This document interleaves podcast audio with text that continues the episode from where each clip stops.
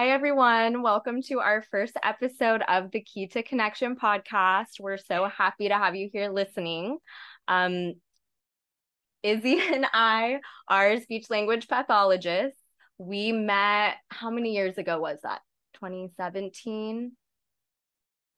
Six years?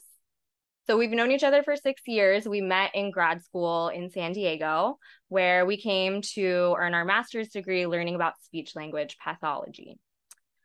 Speech language pathology is the study of speech, language, and overall communication across the lifespan. We both developed a love of aphasia, which is a language disorder that a lot of our patients have had, you know, had struggles with and had to work with us. Um, I think people find aphasia really interesting. It is. And it's like if you haven't seen it before, you have no idea what it even looks like. I remember like the first time that I saw I think it was in undergrad and I saw a video of it. And it's so hard to explain unless you can actually see what's happening. Yeah, for sure. Aphasia is the loss of language after a stroke or brain injury that leaves people with the ability to speak what they want to say in their head, but they can't say it out loud. So they're having this disconnect between what's going on in their mind and what they're actually able to say. Yes. So there's other types of aphasia too, which affects like the understanding of language and it, it can just affect so many different areas depending on the stroke, depending on the location, depending on the person, the age. And of course, it really affects their relationships with the people close to them and their ability to form new relationships. And for me personally, I don't know, Izzy, you might have a different experience, but for me, working with people who had that disorder and who were struggling in that way really gave me a new appreciation for communication and connection with others because if we're we take it for granted if we're just easily able to say what's on our mind and speak our feelings and you know introduce ourselves to somebody new. And when you have that taken away it really isolates you. Definitely. Yeah. No i completely agree. I have a new understanding of connection and what it means to be in relationship. And it's interesting because i think when you're working with people with aphasia you see them lose so many friends and family members and close people in their life. But then you also see sometimes they have the most magnificent relationship with one close person such as their spouse. And you see how a connection is able to be maintained kind of beyond words and you find you see the ways that people are really resilient in communicating in other ways and um, just how understanding people can be. So it's interesting because you see both sides of connection really with with a disorder like aphasia. Yeah absolutely and like you said res- like the resiliency of those patients and their families it's so so incredible. And of course, all of the progress that they can also make. And like you said, finding new ways to communicate. It really is incredible to be able to witness that. So I'm just I'm so grateful that we have that as our career and it I definitely feel like it's a calling in a way because it is so meaningful to people. Absolutely. I feel like it's a purpose and a passion that is lifelong and will never will never die. I'm always going to be so fascinated and you know inspired to work with people with aphasia. Mm-hmm, absolutely, and it's like everybody has something that they want to say. Everybody as a human has things that they want to communicate, and everybody deserves to have that time and to be listened to and patience is such a big thing Okay. So um, tell the people why we wanted to start this podcast. So I remember a couple months ago, what were we talking about when we brought it up? How did we get to this? Um how, text. how did we get to this? Wait, I found a text so we yeah we were talking about starting things and then i said also i've been thinking about doing a podcast for marketing but also just for fun. Have you ever thought about starting one? Aww. and then you said omg i've always thought about doing a podcast. And then i said i think it would be so fun right? Same omg and then i said should we start one? And you said the imposter syndrome is kicking in but i'd honestly love to. It's always been a dream. That's so funny. Okay So I guess it's because we were both starting our own niche business. And then we connected just to kind of like congratulate each other. And then you came up with the idea of, you know, maybe doing a podcast for marketing. And then it's been something that both of us have honestly thought about for like quite a while. Mm-hmm. And um, I think we both, I know for me, like I used to listen to a lot of spirituality podcasts, and that's where I always thought I would do a podcast in. Mm-hmm. But like now it's kind of cool that there's this intersection where we're talking about human connection because it's like you know communication but it's also pretty like spiritual and it's also very real and like real life and you know so i think it's like this cool little intersection we found. So true like starting out i never wanted to just be talking about speech pathology. I think i wanted to talk about communication as like a bigger picture and like connection. And you and I both kind of have those two interests. And so it just kind of made sense for us to come together and start talking about it. Yeah, Izzy, what is our what's our goal of this podcast?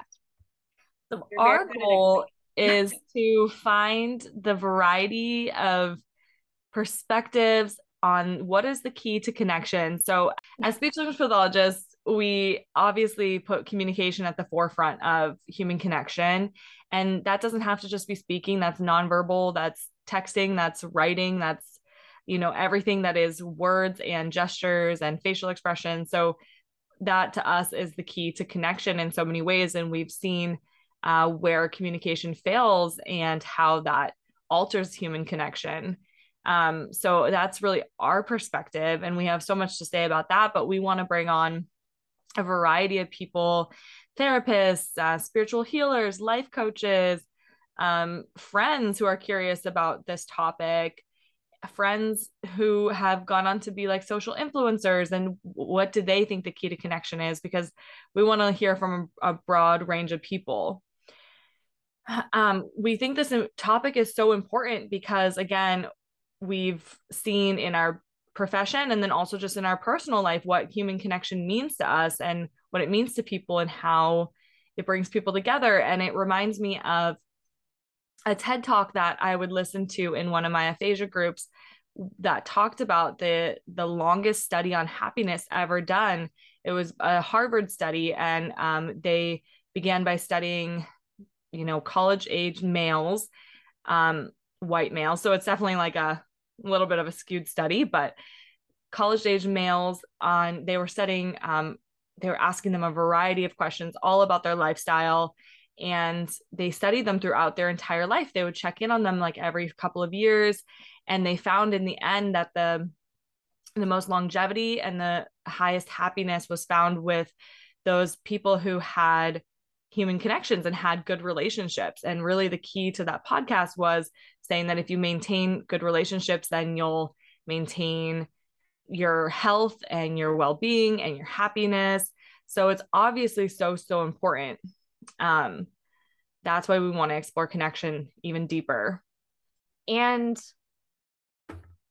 i do think like for me personally having recognized the importance of connection not just through working as a speech language pathologist but just with my own life experiences and how important it is and how I see so many people in my own life who struggle navigating that and it's like I see the desire in everyone but because we have so much you know societal programming or trauma from our childhood or past experiences some for you know all of that piled on makes it so difficult to connect with other people because we have walls up or we don't understand how to take another person's perspective or how you know so it's like almost like getting that conversation started to spread awareness.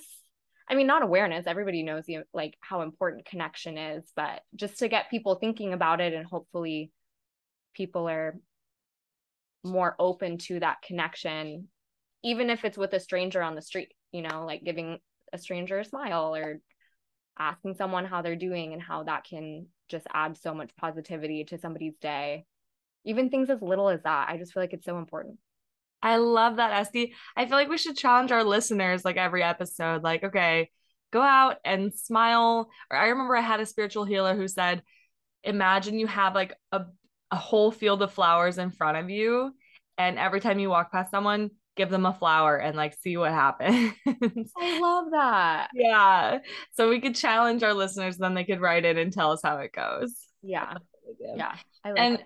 yeah you just got me thinking of course the topic of connection came up so much during covid and how connections were so altered and um you know so hard to connect. You couldn't go out and meet new people. You couldn't see your family face to face.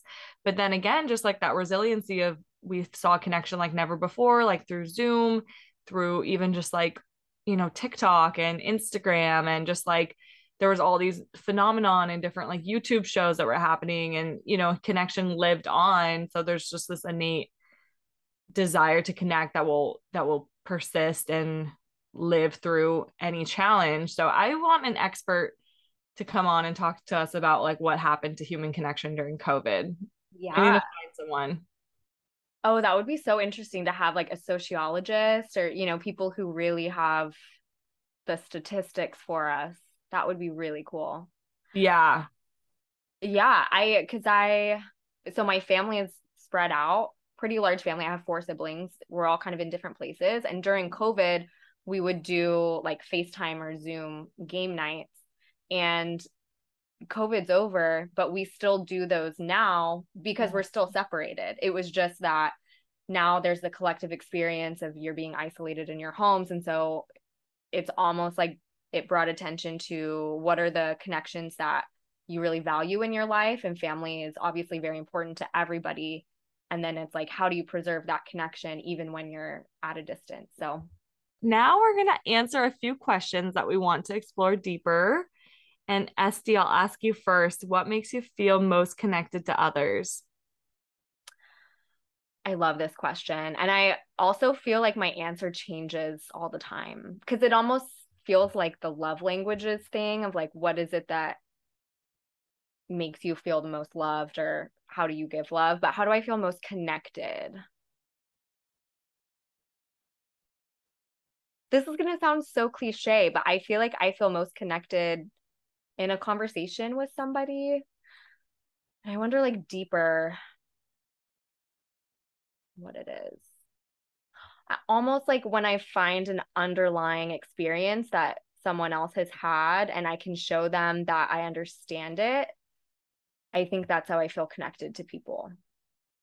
Because what I think of like, how do I feel disconnected to people? And I think that's when I can't find a common ground or a common experience. And I think as human we all have collective and related relatable experiences in some way. Like you can relate to anybody if you really dig deep enough. We've all experienced similar emotions maybe not the exact same life events life experiences but we there's something that we can connect on. Um and i find that when i'm talking to people who aren't able to like open that up and show that, then I feel very disconnected. So maybe it's vulnerability that makes me feel connected. When I like that. Right? Like when I can feel safe to be vulnerable with somebody and then they can return that. Which like I don't it's not like hmm. Cuz I also feel like vulnerability like it doesn't have to be 50-50, you know? Like if I'm sometimes it's I think of it as like you have to lead by example with some relationships of like okay i'm going to show this person how to be vulnerable or how it's like safe to be vulnerable. And then they can learn because i've definitely learned from people. I've learned from very close friends who showed me how to be vulnerable and that it's safe to do so. So that was kind of a ramble. Should no, i shorten my answer? No you found your answer. I love that. You found it. That was really cool. Um it's probably going to be the same for me because I think it's hard to just pinpoint it right away. But um sorry, I'm still thinking of yours. Yours was really good. That was that was really interesting. I'm curious just like what people like when we talk to therapists and stuff, they'll definitely touch on vulnerability and how and why it's so important. So yeah, yeah that's really cool. Um I think what makes me feel most connected to others is is being seen by others mm-hmm. like when i can really feel like i'm being seen for who i am and and i can just be totally like my silly goofy weird self and just like or you know just yeah just be seen and like have the space to like voice my opinions and um yeah no it's almost like um like if you're able to kind of like take that mask off that everybody has then it's like you know that's a true connection with someone if you feel mm-hmm. comfortable with that yeah yeah I have a follow up question. We might not include this, but I'm just curious. Do you feel like as you get older, it's almost like you keep the mask on more or you take it off more? That's a really good question. Um hmm. I think it's kind of like gone in waves in my life. Like mm-hmm. high school it was on college i was like holy shit i can take it off this is awesome. I love this place.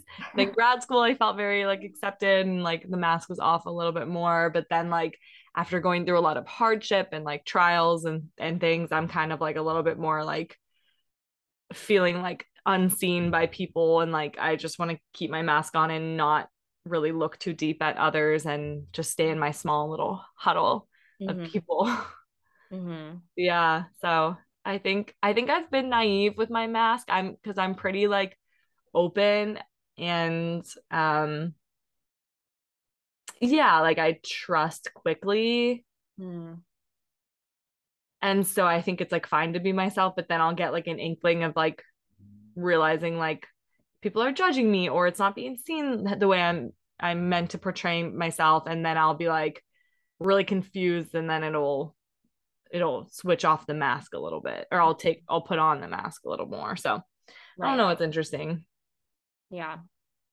I feel the same way. I was thinking about it and it's definitely like depends on the phases. I feel like overall I can take the mask off more now that I'm older. But there are periods of my life where it's like, nope, it's got to go back on. And I also just recently realized in situations that I thought my mask was off, that it really wasn't. Mm. Interesting, kind of lacking a little bit of self awareness there until recently, thinking like, oh yeah, this is my true self, like this is who I am, and then it's like, nope, actually, that's really not. That's mm. how I want people to see me, but ultimately, that's not. So, yeah, that's interesting. Yeah, yeah. Okay, next question. Yes. How do you like to connect with others? I wish we had prepared these before. I know, I know, I didn't at all. How do I like to connect with others? Yeah, how do you like to connect with others? I feel like all of my answers are this are the same. I like asking people questions and I like having them ask me questions. Like it means a lot when someone can ask me questions and I know that they're trying to seek like a deeper understanding of me and at the same time I love to understand like why do you think that way? Why is that your favorite movie? Like why does it resonate with you? Why do you read that book every single year? Like what things like that that I'm like I want to understand people's like habits on a deeper level. Um but then I also like like the people that I'm very close to, I like to just be kind of how you mentioned like silly and goofy. Like I like to just kind of be in that like fun state. But it's very it's there's not a lot of people that I can do that with. So it's like the the very small group of people that I can when I'm with them, that's the state that I want to be in. Yeah. I love that about asking questions. It's so good. I feel like I struggle with that a little bit, but I'm gonna try to get better during our part our podcasting. Yeah. Um, how do I like to connect with others? Um, my answer is gonna be a little bit less deep and more like kind of silly, but like honestly, I've always been a big texter. Like I feel like I can catch up with a friend like through text, like if, if it's been if it's somebody who I'm not not able to see in person. But of course, I'd love to like connect with others in person, like over a good meal, glass of wine, and we're just like really getting into it. Mm-hmm. But um lately I've really been um vibing off of sending people reels because I'm like super into reels and I feel like I'm connecting with others just through like humor and um yeah. I feel like it's like a deeper it's not just sending reels, right? It's like if you if they're funny or something, then it's like, okay, you know this person has this sense of humor, or it's like, oh, this made you think of them. So I I feel like that's such a meaningful way to connect. I love that. Thank you. It's so true. And it's interesting how you said texting because I I've gotten in trouble with a lot of friends because I will forget to text back and that's and I've had to learn like that's how they feel connected to me. I don't feel connected to people through text. So and that's been a problem for me with like relationships as well. Is like I can text somebody all day, but then I'm like I want to have a in-person conversation and they're like, "Well, what do you mean? Like we've been texting all day." So mm-hmm. it's it's like so important to understand different people have different ways of feeling connected, you know? Yeah, that's so true. Okay, I'll ask you first this time. What makes you feel most disconnected to others? I guess again, like if there's just if I'm not being seen or if there is just like a fundamental disagreement or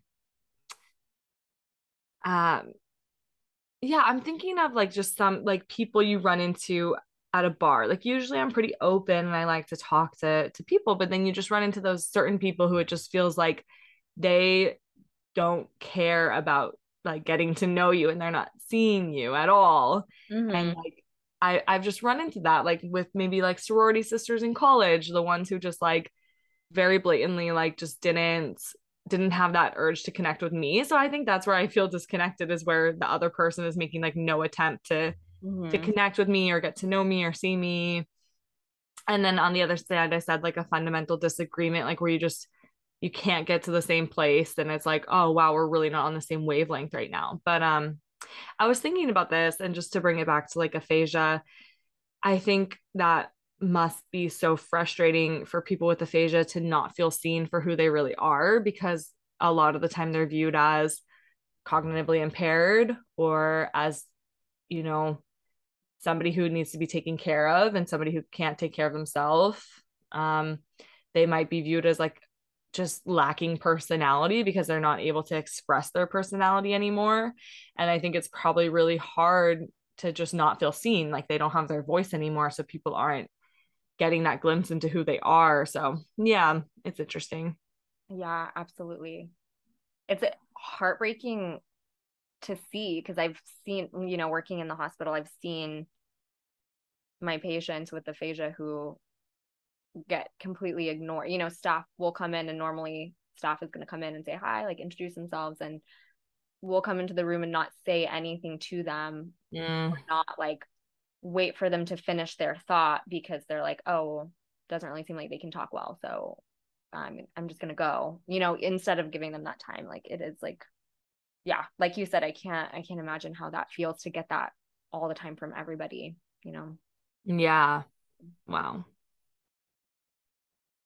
I think for me, feeling disconnected. So thinking of it as like when I felt connected before and like how I feel disconnected from somebody and this is something I'm working on too, because I also think it's my own responsibility to work on this because sometimes I'll have very strong reactions to this. But if I feel like someone um, isn't listening to my perspective on something, like if there's a disagreement, it's like it's almost like I I need them to understand what I meant or where I'm coming from or why I'm feeling this way. And if they don't take the time to do that, which sometimes people just don't, if they're so set in their own perspective on what happened, or if they're defensive, or if, you know, I don't know.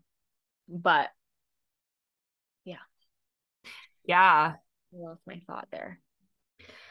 No, I, I hear you. That's my thought. I thought I thought that was a complete thought. Okay. I've I learned from a young age that like that was like the core of like at least from in my experience like a relationship that just wasn't going to work out and i had to accept that like mm. if that person just won't listen to my side and i just can't see theirs like if if neither side can be like seen mm-hmm. Then, it's so frustrating and like it's just not going to work at yeah. least in a romantic relationship from what my experience. And i think for me i think i i am able to see multiple sides to a story. Like i I don't think that's hard for me to do which has helped me in resolving conflict. And i haven't always been like that. I feel like that's something that i've learned over the past like couple years of taking a step back and thinking of the other person's perspective even if i'm angry and upset like taking a second to think about that. And so i think it is hurtful to me when people don't take the same time but not everybody is at that same level of you know growth. Yeah. Yeah that's that's really big of you to do that. Um yeah. I'm sure not every time i'm sure there's still times when i don't do that wow i think this episode has really proved to me that there's so much more to talk about about connection and communication and i'm really excited to hear from our guests on these topics we have some really great guests planned for all of you so definitely stay tuned Thank you for tuning in to today's episode of the Key to Connection podcast. You can connect with us on Instagram at the Key to Connection podcast. DM us if you'd like to join in on the conversation or have an idea for our next topic or guest. Tune in on Thursdays for new episodes.